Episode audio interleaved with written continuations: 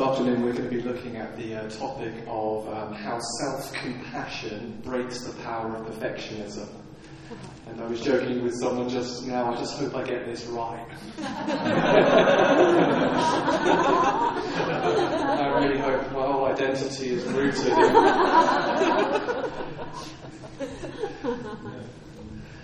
This talk is we owe really the whole, a whole huge debt to the work of a lady called Brené Brown, a PhD. Mm. Um, her book, The Gifts of Imperfection, and then Rochelle did this amazing painting which really talks about the wholehearted life of connect, compassion, connection, vulnerability, being enough, belonging, courage, embracing imperfection, cultivating worthiness. And she, in her research, she found that people who had a wholehearted life were cultivating 10 traits and letting go of certain things as well. So this afternoon we're going to be talking about um, how self-compassion um, breaks the power of perfectionism, and then Paul's going to be looking at creativity and how creativity breaks the power of comparison. So I really believe that the, that we're going to be uh, exposing a whole uh, part of our heart to the uh, freedom of God this afternoon, and can certainly testify my own life. There are moments in God where you hear something, you maybe read something, you listen to a talk, and it was the moment where you got freedom. And I just believe that, that God's arranged this afternoon because He wants to bring us into greater levels of freedom from comparison and from perfectionism.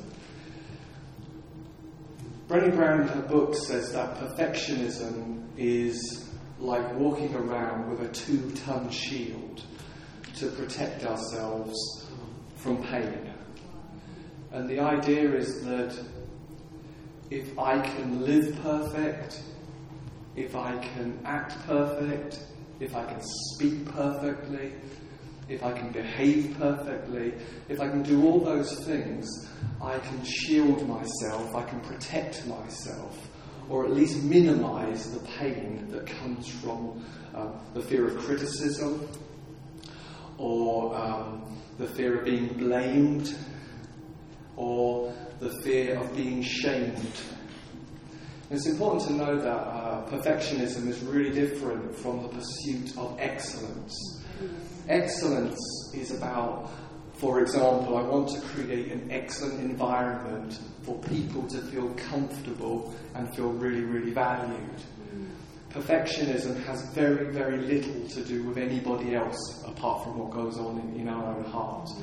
Perfectionism is I need to perform, act, speak, do perfectly so that I have a sense of worthiness.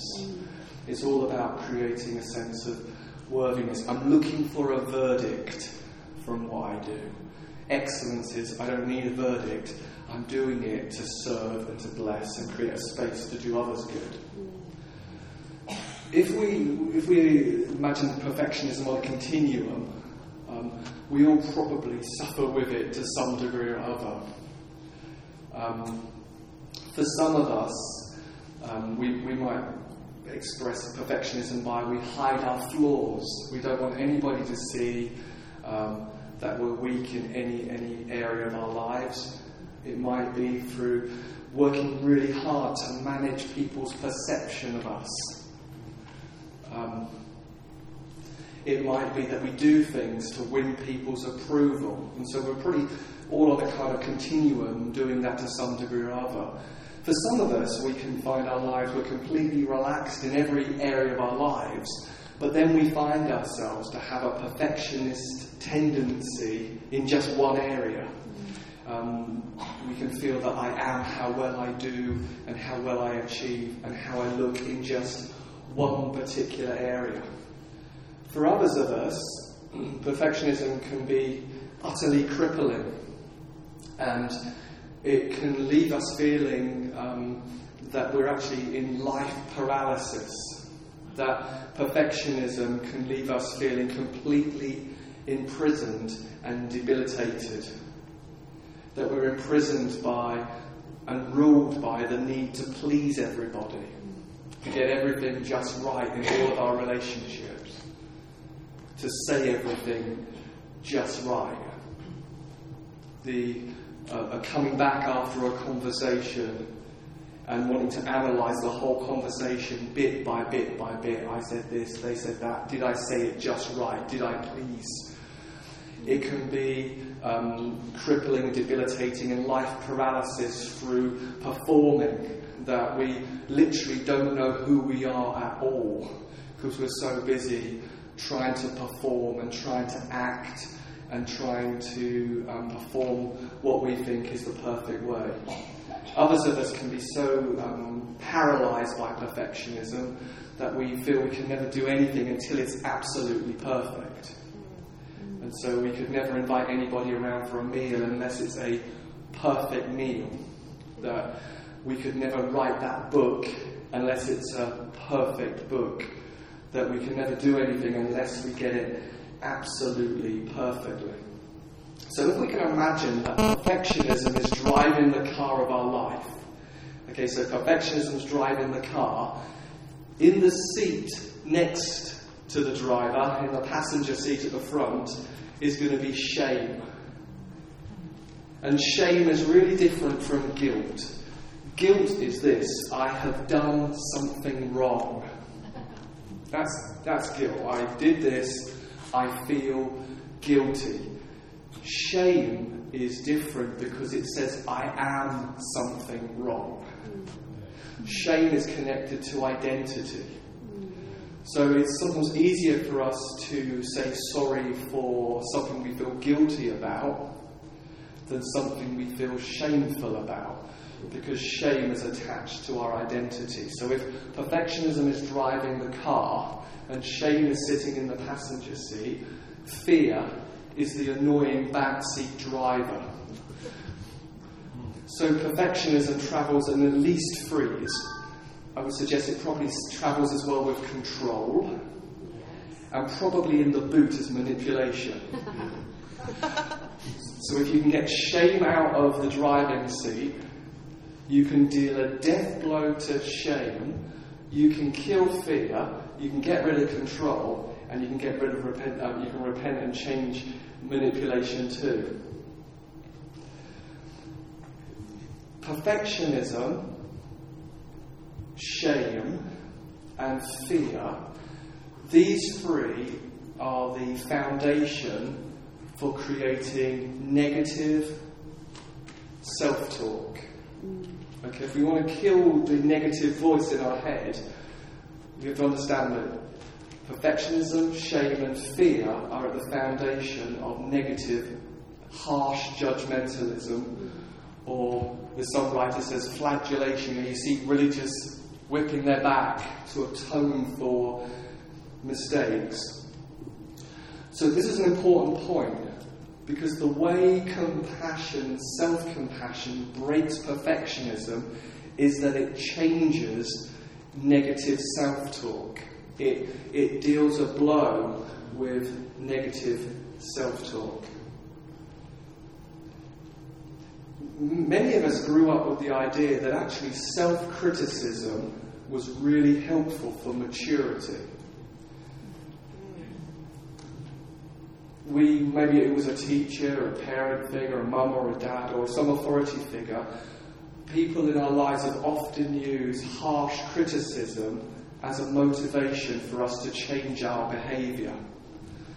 So that when we become Christians, we then believe that harsh self talk, self criticism, and harsh judgment on ourselves are actually tools to motivate us towards maturity, repentance, sanctification, and growth.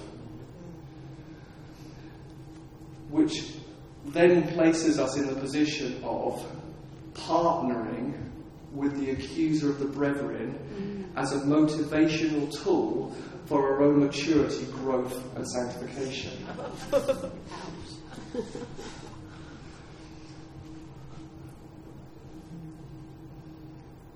And so we can have in our head a voice that says, What will people think? If you don't perform well, your ego is on the line. You are not good enough, and everyone can see you. You're not good enough, you're not worthy enough, and everyone can see it. We then take that as a tool to motivate us I will be good enough, I will try harder, I will do better in the future. We eat a whole packet of crisps, and we hear the or a whole packet of Oreo, and we hear the voice in our head say, You disgust me. You make me sick. And then we think that's a motivational tool to be more careful and strict with ourselves. So, perfectionism can actually be really, really addictive. Perfectionism can be really addictive because it's actually about the unattainable longing to be perceived as perfect.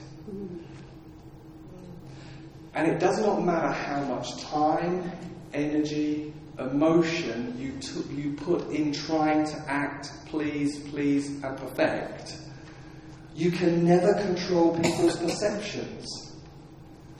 You can never control how people regard you. And so perfectionism creates impossible and exhausting goals that you can never ever reach. But like the gambling addict who believes that it's just the next football match, the next horse, the next dog track bet that's going to make it, the perfectionist believes it's just if I can do a little bit better, try a little bit harder, maybe then I'll be perceived as perfect. So, to conclude, how does self compassion then break perfectionism? It breaks it by us learning to be kind to ourselves. So, when we don't get something perfect, we don't please perfectly, we don't perform perfectly, on the basis of the gospel, we can say, Of course, there's something wrong with me. That's why Jesus had to die. so we have to take the gospel and apply it to ourselves practically to break the power of a negative self talk. It's interesting that we talk much about preach the good news to everybody else, but we also need to preach the good news to ourselves. That we go to the world and tell them about the love, kindness, compassion, and goodness of God. But to ourselves, we partner with a spirit that accuses or an internal critical judgmental voice and think that's motivation towards sanctification. So grace frees us to be real. Yeah. Grace frees us to be wonderfully vulnerable. And grace frees us from having to perform in any way whatsoever. So the good news of the gospel is the trial is over and the verdict is in. Somebody went to court in your place, Jesus. Somebody was condemned for you instead of you, and now you have no condemnation. And the one who is holy says that you are holy and you are perfect. Yeah, come on. So perfectionism gets broken as we recognize that I'm no longer in the court.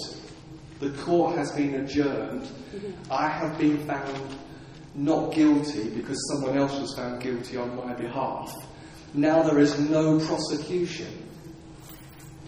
So I do not need to prosecute myself, and you do not need to prosecute yourself. So when the temptation comes to be harsh and judgmental and self critical, and the, the, prosecution comes in, you can say, actually, I'm not even in the court anymore. the court of heaven has found me not guilty. And I no longer need to create my own defense through my pleasing, performing, and perfecting. I no longer have to achieve some impossible ideal in order to appease the prosecution and give the defence something to defend me with. The trial is over. So there's no need to please, there's no need to perform, and there's no need to perfect. And then it's tuning into the voice of God. the kindness of God, the compassion of God.